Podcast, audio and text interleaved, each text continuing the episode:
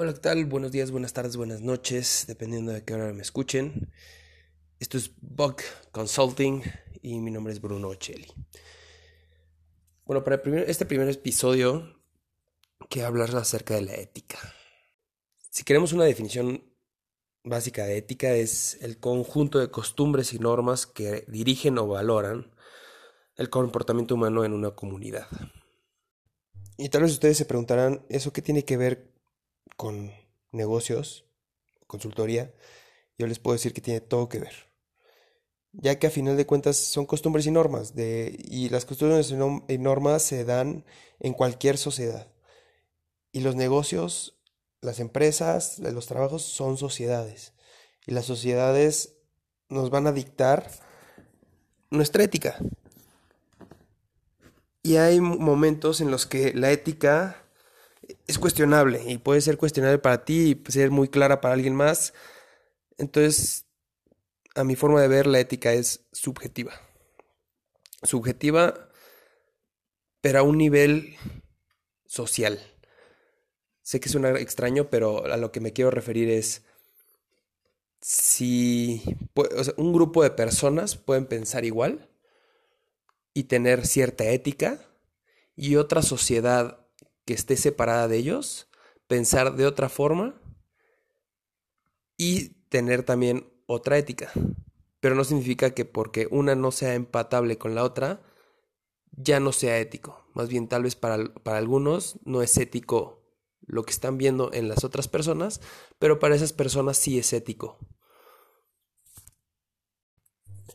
Y otra cosa que tenemos que tener en cuenta también es que lo ético o la ética no es lo mismo a la ley. Porque claro, tenemos también normas que son leyes que nos rigen, a fin de cuentas rigen a las empresas, rigen al Estado, rigen incluso hay reglas en las escuelas, hay reglas en la casa. Entonces, no es lo mismo la ética a la ley. Y esto, ¿por qué lo digo? Simplemente un ejemplo muy claro que tenemos, que al menos este, creo que todo mundo conoce, pues sería el de la Alemania nazi. O sea, la ley nazi en sí era perseguir a los judíos, ¿no? Los judíos no podían practicar sus profesiones, no podían poseer tierras, no podían tener empleos, casi básicamente no eran personas. Y entonces ahí es la pregunta, es, quienes infringieron la ley y terminaron encarcelados o muertos o lo que sea, se comportaron o no de una manera ética. Y se le obligaba a trabajar como esclavos, se le hizo pasar hambre, se les mató, o sea, así de, así sencillo. Era contrario a la ley ayudar a los judíos. Si, un, si uno ayudaba a los judíos, tenía que infringir la ley y lo enviaban a la cárcel o peor. Y entonces, pues mucho de este tipo de situaciones tal vez no a ese grado, pero muchas situaciones de este tipo turbio, este tipo gris, que no está ni blanco ni negro, vamos a tener que pasar por ellas y más que nada en la consultoría. Suponiendo que, por ejemplo, eh, un cliente, una empresa se está dividiendo y ellos hicieron una, un diagnóstico interno, este, pues, un estudio interno, perdón, donde te dice que eh, deben incursionar en cierto mercado. Pero pues como fue un proceso interno, piden que se haga un este que un externo, un consultor externo haga ese estudio, ¿no? Y te dicen a ti, pero te contratan y cuando te contratan el cliente ya conoce lo que quiere para su problema. Es decir, ya, ya, él ya te da la respuesta que quieres que tú le des.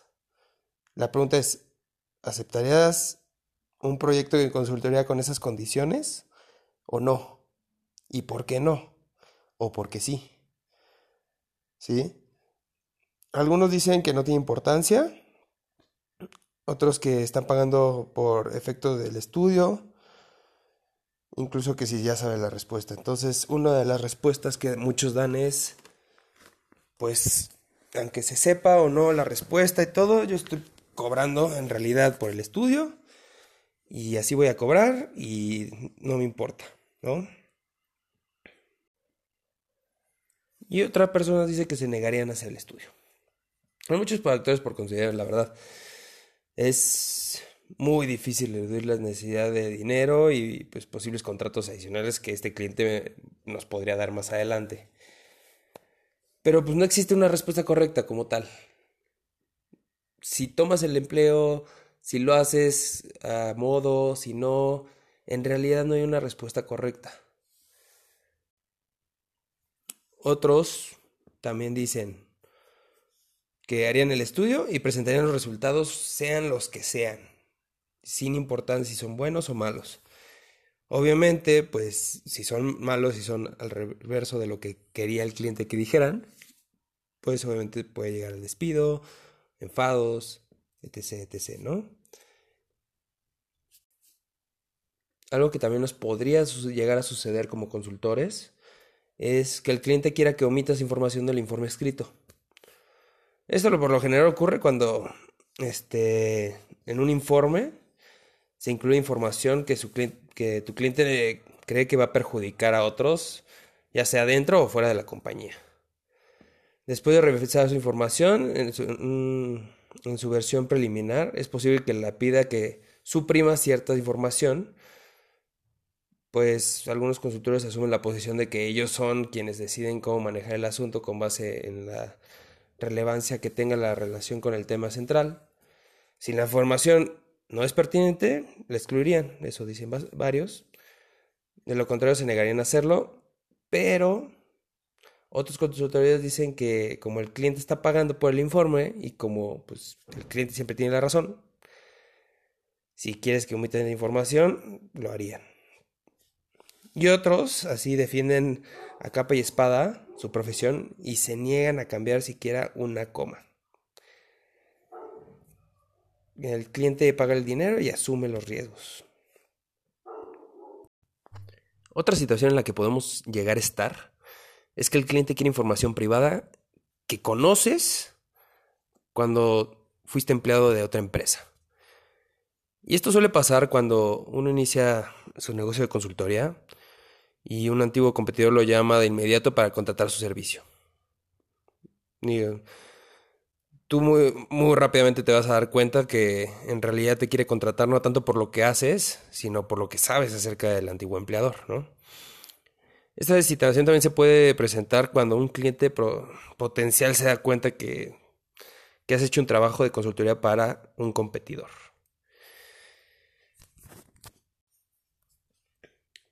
Y bueno, si es muy evidente que, lo único que quiere el cliente potencial es conseguir información reservada, la mayoría de los consultores rechazan la propuesta. Bueno, a menos que seas un espía industrial profesional y esa es otra cosa. y aparte es ilegal, ¿no?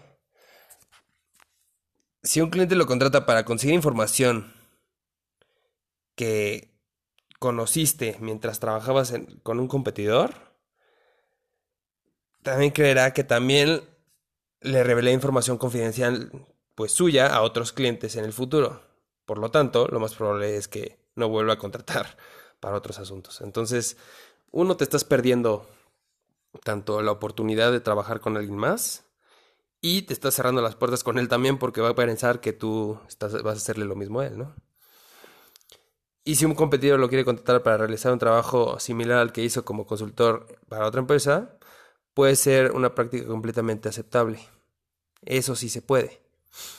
Si de repente vieron que hiciste muy bien tu chamba en otro trabajo y te llaman para hacer tu trabajo, un trabajo pues, similar, eso claro que es aceptable y eso pues es más bien lo que se busca.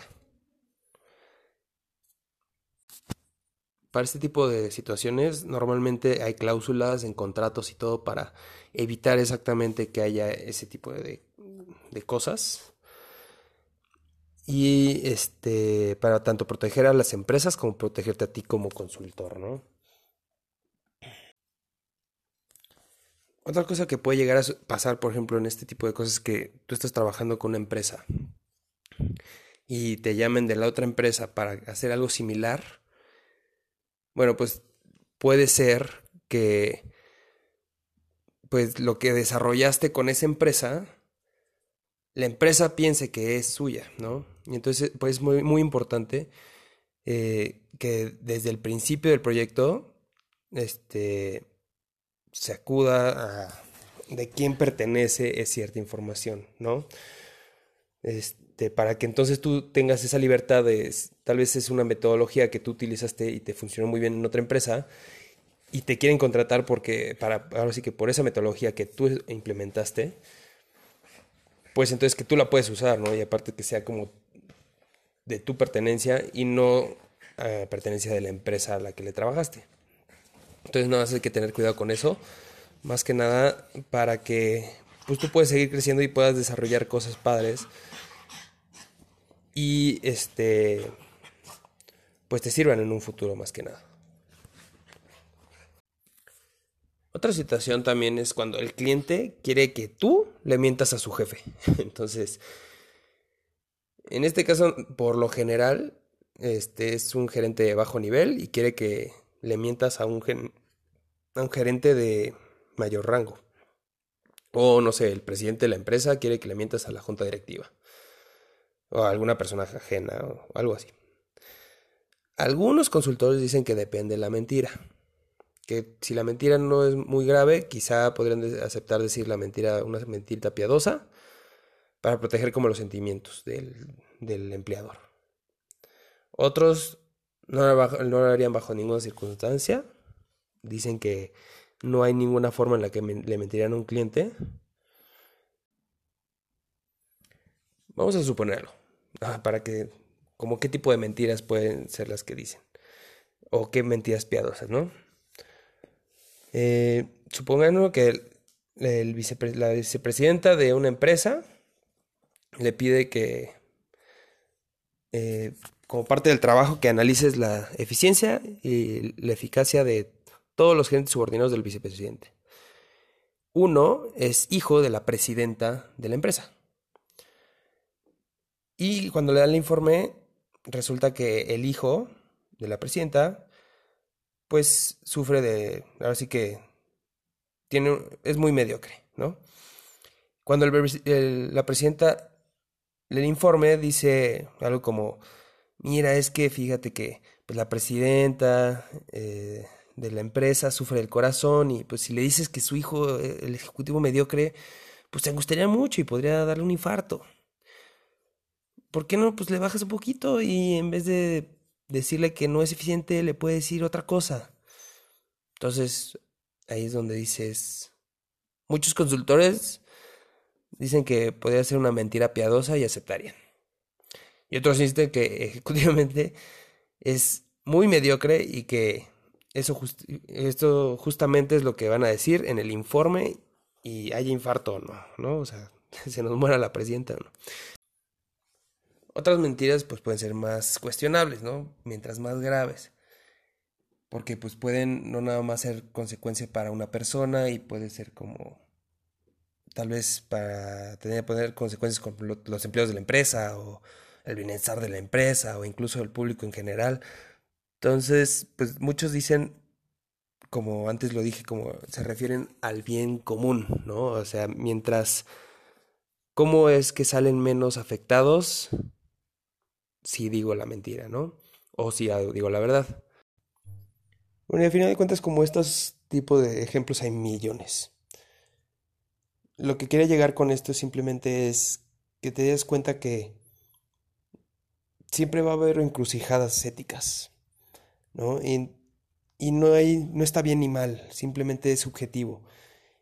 Y más que nada es tú tomar esas decisiones teniendo en cuenta cómo quieres que te vea la gente o cómo quieres que tu trabajo hable por ti. Y ya teniendo eso en cuenta, tú vas a tener, vas a forjar tu camino y vas a tomar tus decisiones correctamente a tu forma de verlas, ¿no? Y yo creo que eso es lo más importante. Tú forjarte tu camino sabiendo que tú estás haciéndolo porque tú estás convencido. Como te dije en un principio, la ética es totalmente subjetiva y tal vez un grupo de personas lo pueda ver mal y otro grupo de personas lo pueda ver bien, pero queda en ti saber si lo que estás haciendo lo estás haciendo con malicia o lo estás haciendo simplemente porque tú lo, realmente crees en ello. Y con ese pensamiento te dejo. Espero que reflexiones y te haya apoyado un poco más a conocer acerca de la vida, de los negocios y la consultoría. Me despido. Nos vemos.